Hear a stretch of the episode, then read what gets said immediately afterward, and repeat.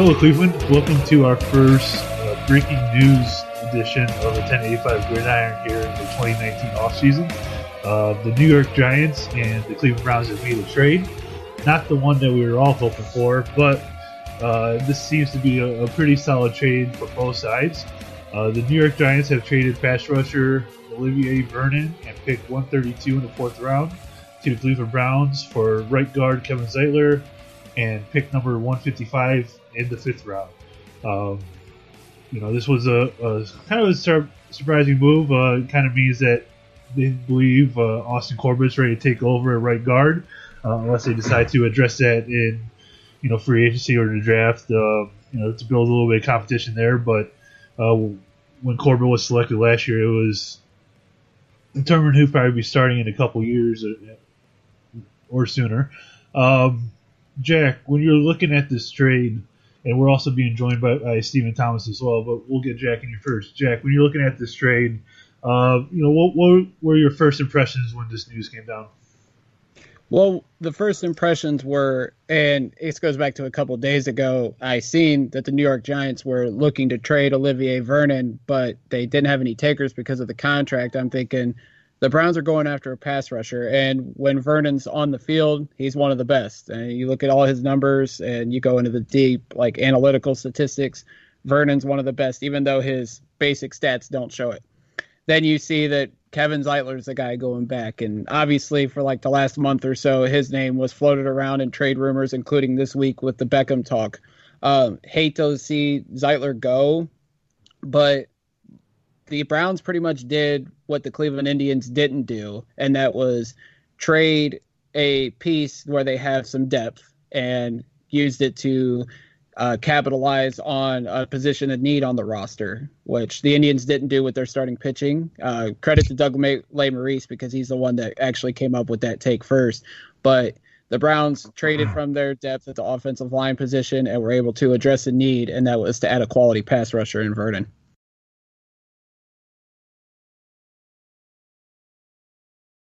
Steven, looking at this trade, um, how, how, do you look at it in terms of the offensive line? Because obviously they're going to ask Austin Corbett to uh, live up to his second round pick uh, or second round selection that he was last year, and they're going to ask Austin Corbett to step in. How do you think it really uh, impacts impacts the offensive line and uh, asked them to kind of re-gel after they had so much success in the latter part of the 2018 season. Well, I mean, I like I like the trade overall because um, you know, I mean, Vernon last year he ranked I don't I don't remember where you know like 10th or 12th or somewhere and it was pretty high up and that was being the guy. You know he was the number one pass rusher over there. Now you're asking him to be the other guy. Myles is going to be drawing all the double teams and the left tackle, you know, which is traditionally the stronger tackle uh, from the other team, and he's going to Vernon's going to get a lot of one on ones. Um, and and there's a lot less pressure. There's a lot more opportunity as the other guy than there is as the guy, and I think he's going to thrive in that, especially when you throw Larry in the middle. And then I, you know, we all think they're going to add at least one, probably two top-notch uh, other interior pass rushers there. But from our side, I mean, you never like to give up a, a player like Kevin Zeitler. Just because you like the trade doesn't mean, you know, uh, that you, you're glad Zeitler's gone or you know he sucks or you know. I mean, in the, the Twitter age, especially, it's such a one or the other thing that people make you try to believe you have to be. You don't like to give up Zeitler, but uh, I mean, if if Corbett is I don't know, 80%, 90% of uh, what Zeitler does, and apparently they believe that he can be, then, I mean, you've lost, you know, what, 10 million in cap there? Uh, because Vernon comes off after next year or the year after. I haven't really studied the contracts yet. But if you can do that and add to your pass rush, make a ferocious pass rush, I think it's a, it's a, it's a tremendous move to make, to be perfectly honest. Now, you know, that all banks on on Austin Corbett being the guy, or you know, if they don't think he's the guy, this is a very strong interior offensive line class. A lot of people have talked about that. So, you know, if they don't think he's the guy, they could go out and grab somebody in the second or third round and and plug them in because all of the um, the the draft folks out there have been talking about the center class and the guard class, and a lot of guys in this tackle class that they're talking about kicking inside. I mean, if you could grab, you know, if, if things fall a certain way the rest of free agency and trades, and you could grab a Dalton Risner uh, at the 49th pick and kick him in to guard, Risner would be incredibly nasty in that spot. So, I mean, I don't think they would do it if they didn't have full confidence. Uh, um, in Austin Corbett or who or whoever they have you know want to draft uh, to be in there. So you don't like losing Zeitler, but I mean I'm sure they took Baker Mayfield's opinion into account. I'm sure they talked to him. I'm sure you know they weighed everything, and overall I think the team got stronger with this trade as much as everybody likes Kevin Zeitler. So I don't see how it's not viewed as a positive thing, at least in the short term when you look at the offensive line as a whole, Steven, um, you know, if you, you could say that Zeitler was probably above average in terms of, of, being a right guard. If Austin Corbett is just average, how do you think that affects the, the whole line? Just that kind of little drop there. I, I don't think you know. Uh, I, I don't think it's going to be that big of a deal, and that's that's I think why they did it. If he's just average, as good as Zeitler was, you know, he's approaching thirty. Um, we had been talking for a year, uh, some people longer since he signed the contract, but for at least a year, we have been talking that after 2019, his contract might be, they might move on from his contract. Um, so maybe this is a year early, but you saw a chance to add a ferocious pass rusher to the other side, and you, you thought that the benefits outweighed the negatives. And I mean, I think that's that's the way you have to look at it. Let's say you know, Zeitler was, uh, you know, I, I, don't know, uh, would he grade out at 75 or something like that this year? Let's say, let's say Corbett comes in and grades out at 70. Yeah, it's a little bit less, but for the addition on the pass rush on the other side, the overall roster is is much stronger. Um, and again, I don't think they're done. I mean, I don't know if we're going to have any more offensive line moves, but this is the first of you know, likely multiple moves between now and the end of the weekend, and then who knows what they're going to do in free agency. So, I, I think if you can, as, as long as Corbett doesn't go, you know, Cam Erving on us, I, I think it's a win. At least Cam Erving in the beginning, because Cam Erving now actually isn't too terrible uh, for the Kansas City Chiefs. Um, Jack, uh, Jack Duffin wrote on your website some of the salary cap impl- impl- wait, wait, I'm having a hard time saying the word. Impli- Implications. Yeah, that word. Um, my God. Um, you wrote about some of those on, on your website. So if you want to give us the, the details of uh, how the salary cap is affected by this trade. Yeah, I mean Vernon basically once you add Zeitler's dead cap, which is 7.2 million because of the trade, Vernon's uh, contract now becomes a two-year, 19.1 million per year. That's on the annual average uh, with the Browns now. Uh, Vernon's dead cap with the Giants was eight million. He's scheduled to make 15 and a half million this year and next. Um, but you know, and I think it'll be easier if this doesn't work out. He flops after this year. I think the Browns will be able to cut him, and they'll have, they can only they'll take a small uh, dead cap hit next year. So you know, for the Browns, obviously Zeitler, that dead cap is gonna hurt us a little bit, but in the end, I think with as much cap space as we have, we have like 80. We had 81 million prior to the trade. I don't know how much we have now, but um, you can take chances like this, and it won't affect us long term financially. Uh, looks like we might have around 72 based on the, the difference in, in contracts now. Uh, so it costs you about nine million to to make this deal in cap space.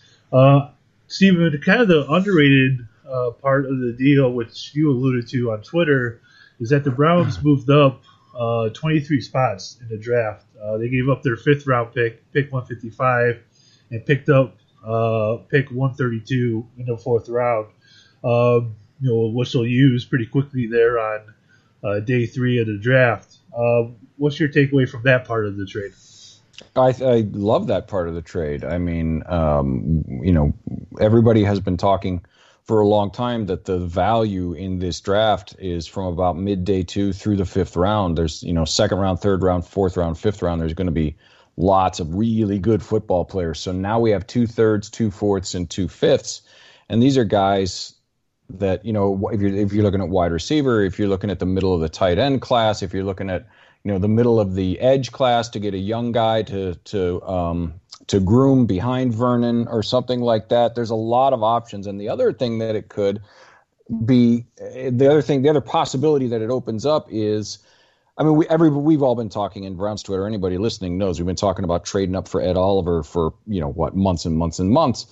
And now you have an opportunity where if you want to, you could throw in, I mean, you could really go whole hog. You could throw in a third, a fourth, and a fifth to move up from 17 to wherever it is that you want and still have a third, a fourth, and a fifth to attack the depth of this class like we just talked about. So, no, I'm not suggesting that they do that. That's, you know, that might be overpaying. But m- my point is, you have a lot of options without hamstringing the rest of your draft class. So if they wanted to move up for an Ed Oliver or you know, I've seen some mocks where Quinnen Williams drops to seven or eight, and if he's there beyond five, I'm picking up the phone and offering a lot to go up and get Quinnen Williams. To be perfectly honest with you, um, I've seen Josh Allen fall in a few mocks. Maybe that you know, who knows, whoever they like, but it gives you a lot of options. And the worst you know, what's the worst case scenario? You can't make a deal. You stay at 17, you grab a very good football player, and then you can maybe move up from 49 or move up from 80 or just make all the picks and you make, you know, add a bunch of really good football players. It's, I like moving up, and I even like more the fact that we gave up our fifth, not even the Jacksonville fifth, which is 11 spots higher than ours. We swapped our fifth with them, which is, I mean, you know, obviously Vernon and Zeitler are the headliners of this trade, but it's not something to be overlooked. Most definitely, and you know, it, you know, we always, uh, you know, obviously, you know, your name on Twitter is Browns Mock Draft. We always love to talk about drafts, and, and to gain, you know, 23 spots uh, from that fifth round to up in the fourth round, um, it should be interesting. You know, especially with who they were able, able to take last year in fourth round, and Antonio Callaway, uh, who's had quite the impact on, on the Browns' offense this season. So you know. Um, Dorsey did a good job last year uh, hitting in those fourth and fifth rounds with players like Callaway and Genard Avery. So it, it'll be interesting to see where uh, where in this draft uh, Dorsey can strike and uh, hit some of that depth in the draft. Um, Jack, from the Vernon perspective, uh, just what do you think he adds to this defensive line, and how does it affect the future of Emmanuel Ogbah? Oh, before I get to that, while we're recording, I just want to say the Browns just announced they have tendered Rashard Higgins, yes. Jermaine Whitehead, and Trevon Coley. So those guys all got um, Coley and Whitehead got exclusive rights free agents tenders, and Higgins obviously got a restricted tender. We just don't know what yet. So, um, but in terms of Olivier Vernon, you know the Browns, it was pretty much Myles Garrett in terms of pass rush. Um, you know, you had Genard Avery and, you know, Jamie Collins had some uh, success on that end, but Emmanuel Ogbah has not panned out so far as a second round pick. Um, so you're adding Olivier Vernon, who's had at least six and a half sacks in six out of his seven years in the in the pros. Take away his rookie year. He and even if you just don't look at the sack numbers, he gets after the quarterback. 2015 in Miami, he had 36 QB hits. 2016, he had 23. 2018, playing in only 11 games, he had 21 QB hits. So this guy knows how to get after the quarterback. He's one of the best pass rushers in the league, like I alluded to earlier. And like Steven said earlier, he was pretty much having to be the number one guy in Miami or with the New York Giants. Now he gets to be the number two guy behind Myles Garrett, who's coming into his own and is proving to be one of the best young pass rushers in the league. So, you know, you've seen people on Twitter talking about it. These two together on the defensive front, and then you add in Larry Ogunjobi and whoever else they're going to add in the interior. The Browns' pass rush is shaping up to be very nasty for 2019 and perhaps 2020 and so on. Uh, Steven, looking at Emmanuel Ogbah, um, you would think with this trade, in certain situations, you could have all three of them out there uh, pass rushing the quarterback. You could kick Ogbah inside uh, on third downs for a little bit of extra um, pass rush. But where do you think this leaves him in terms of, of his long term future with the Browns? Because he does need an extension uh, after next season. Uh, so where do you think this leaves him? Well, I think he'd be. Um, I mean, we're still all hoping that he he progresses into the pass rusher that we all thought he would be. Obviously, that would be the best thing for everybody. But he it just hasn't happened thus far, and um, so as depth. Uh, much like we just talked about with Vernon moving from number one guy to, to number two guy being an advantage, maybe being a depth piece uh, helps Emmanuel Ogbah in the same way. Um, now, I think uh, we have all heard his name whispered in trade rumors, various trade rumors over the past couple of months. So I think there's a decent chance that he ends up on another roster before next year. He could be one of the moves uh, that's made here in the coming days and weeks. But if you if he if he does stick here as the third option and moving in, he does give you um, versatility because he can slide inside. I think he played. I think he played more than half of his snaps inside last year, and he can come out in, on the outside in certain uh, packages. So. Uh, much like we've all been talking about with the defensive backfield, if you got guys that can play multiple positions up front, it allows you to disguise uh, what's going to happen from the defense uh, much more uh, than if you know, you look out and you see, oh, okay, uh, Ogbah's in. It's definitely a passing down. You know, I mean, you don't know. I mean, he can do whatever uh, he can slide in, he can slide out. So I think as a depth piece, his value may go up, but I also think that he is one of the candidates, uh, and I don't think I'm alone in thinking this, that uh, might be moved here uh, in the coming days and weeks. And uh, just something that just passed uh, here on Twitter. Uh, we've been looking at the linebacker market. Chargers just uh, extended Denzel Perryman, so he's off the market. So just wanted to throw that in while we were live here. Uh, yeah, to, to kind of drive home the, the depth point a little bit. Uh, last year, um, Myles Garrett had over a thousand snaps. He had 1,012 snaps. Larry Ogunjobi had 930 snaps. Jamie Collins had 1,067 snaps. So if you're able to cut Myles Garrett snaps maybe by, oh, I don't know, 20% by you know having Ogbah in there instead of him. Uh, you know that keeps Garrett a lot more fresh when it comes to crucial time in the fourth quarter, and uh, same, same with Vernon as well. So if you could use Ogbah to spell both of those guys throughout the game, um, it could be extremely beneficial for the Browns defense just in terms of staying uh, fresh throughout the entire game.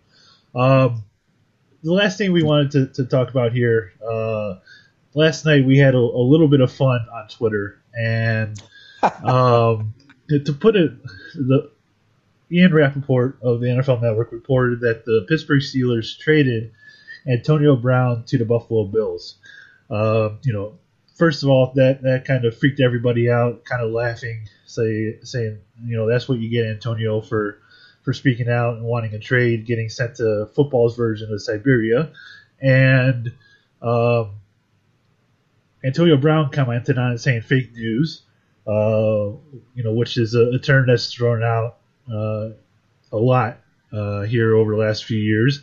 And from there, uh, Rapoport backtracked and said uh, the two sides have had discussions, but nothing is imminent at this time. So uh, it looks like Antonio Brown might not be headed to uh, Buffalo. Um, to play with Josh Allen, and there were plenty of those jokes that, that went around last night as well. Uh, Steven, where do you think Antonio ends up, and, and what was your kind of takeaway from this nonsense that went uh, went out last night? Um, I, I don't know. I, it's I just love personally. I just love the theater of it all, and the fact that it happened and then didn't happen just made me giggle uh, on a tremendous level, especially because it didn't affect us at all. Um, but as as far as where he ends up, I at this point, it would be a random guess at this point because he has poisoned the well so much. I can't. Yeah, he's a great football player and he still produces at an extremely high level. But man, he's uh, crazy lately. The last week or so is the only word you can use to describe the the way his social media presence has been. And are, are you going to give up top assets for for that? And if if they're not getting top assets in return, are the Steelers going to give up on him? I, I I think if if you forced me to guess, if you pin me down and force me to guess right now, I would think the PR spin is going to have to be sometimes brothers fight. We're a brotherhood. It's no big deal. And he ends up in Pittsburgh again next year because I just don't think they're going to get the value for him that that he would deserve. And if they dump him, it sets a bad precedent not only for their franchise, which has, as much as we hate them, you got to admit they're a top run franchise for the past four or five decades. They're run with class and and and smarts and everything else. It's part of the reason why I hate them so much um, it sets a bad precedent not only for their franchise but for the rest of the league. That if you go on social media and act like a wild man, you know we'll dump you for less than we should get. So I loved it last night just from a spectacle standpoint, but you know I I, I don't know what it says going forward for how things are going to be handled. Jack, how do you think an Antonio Brown trade and the compensation that they might get could affect the value of, say, an Odell Beckham trade? Um, I think I think Beckham will definitely return, get more of a return just because he's younger. Um, but if, say, for instance, Pittsburgh gets a two and a four back for Antonio Brown, I think that would justify the Giants for asking not only for one first round pick, but they're obviously uh, it's been reported that they're asking for two first round picks. So I don't know how much it would shake it up essentially because I think Beckham would definitely get more back in return. Um, so yeah, I don't really know what else to say about that. I just think Beckham would definitely get more return just because he is younger and there's still more prime years ahead for Beckham and also Beckham's keeping his mouth shut and not demanding these things that Antonio Brown's been demanding through the media. Well, you could say that Beckham's kind of been hinting at it with some of his social media posts, but not really throwing it out there and, and making it public uh, per se. All right. Um, as we get on out yeah. here, When was oh, the last time you could? When was the last time you could say Odell Beckham was the quieter of two people? yeah, mean- exactly. I mean that that's the level Antonio Brown has reached at this point. Odell is like being called the normal one at this point. So, and if we're going to touch on that, I you know if if and you know the rumors were rampant the last week. If we could somehow get out of it with only next year's first, I've been against the Odell trade because I think it's going to take two firsts. But if it could be, you know, a two this year and next year's first, which let's be honest, if they get Odell Beckham, um, has a really good chance of being 25 or higher. I, I could see that. I, I mean, I could. I would not hate that deal in the least. You'd have to see the rest of the change, but you know, if if it's this year's second and next year's first, I got to tell you, I might pick up that check for Odell Beckham with Baker Mayfield. and, and who knows that that pick in the first round next year could be pick number 32 if they were to get Odell. Uh, but we'll we'll leave that for a, a different time. All right. Um, as we get on Yep. get on out here, Stephen, uh, you want to go ahead and plug your social media and all that kind of stuff? Uh, yeah, you know, I'm just at Brown's mock draft, and I have uh, way too much free time. So if you want to jump over there and follow me, uh, I'd love to hear from you. Uh, do the mock draft every day, and that's it. At Brown's mock draft. All right, Jack, go ahead and plug your stuff. Uh, before I do that, um, Rashard Higgins, we uh, said earlier, got uh, tender as a restricted free agent. Um, it's been announced through the media that it's a an original round tender. So if the Browns let him go to another team, then don't match the offer sheet, the Browns will get a fifth round pick back in return, which is kind of shocking. I thought he would get at least a second round tender. Yeah, interesting. Um, but as always, follow me on Twitter at jmccurrycle and check out my site, thenorthcoastsports.com. Jack Duffin from the Paul Brown International Browns podcast has been uh, doing some Browns pieces for the site, and they've been a hit so far, positive and negative. But so go check those out, and also check out all the work that I do over there as well. Uh, you can follow me on Twitter at Anthony Joki, J O K I. Uh, be sure to follow the podcast on Twitter and Facebook at 1085 Gridiron. Uh, you can find our podcast on pretty much any platform uh, imaginable, including iTunes, Google Play, Spotify, and iHeartRadio. We appreciate you guys listening to the podcast, and we would always ask you to subscribe, rate, and review it. And with that, most importantly, as we get on out of here, go Browns.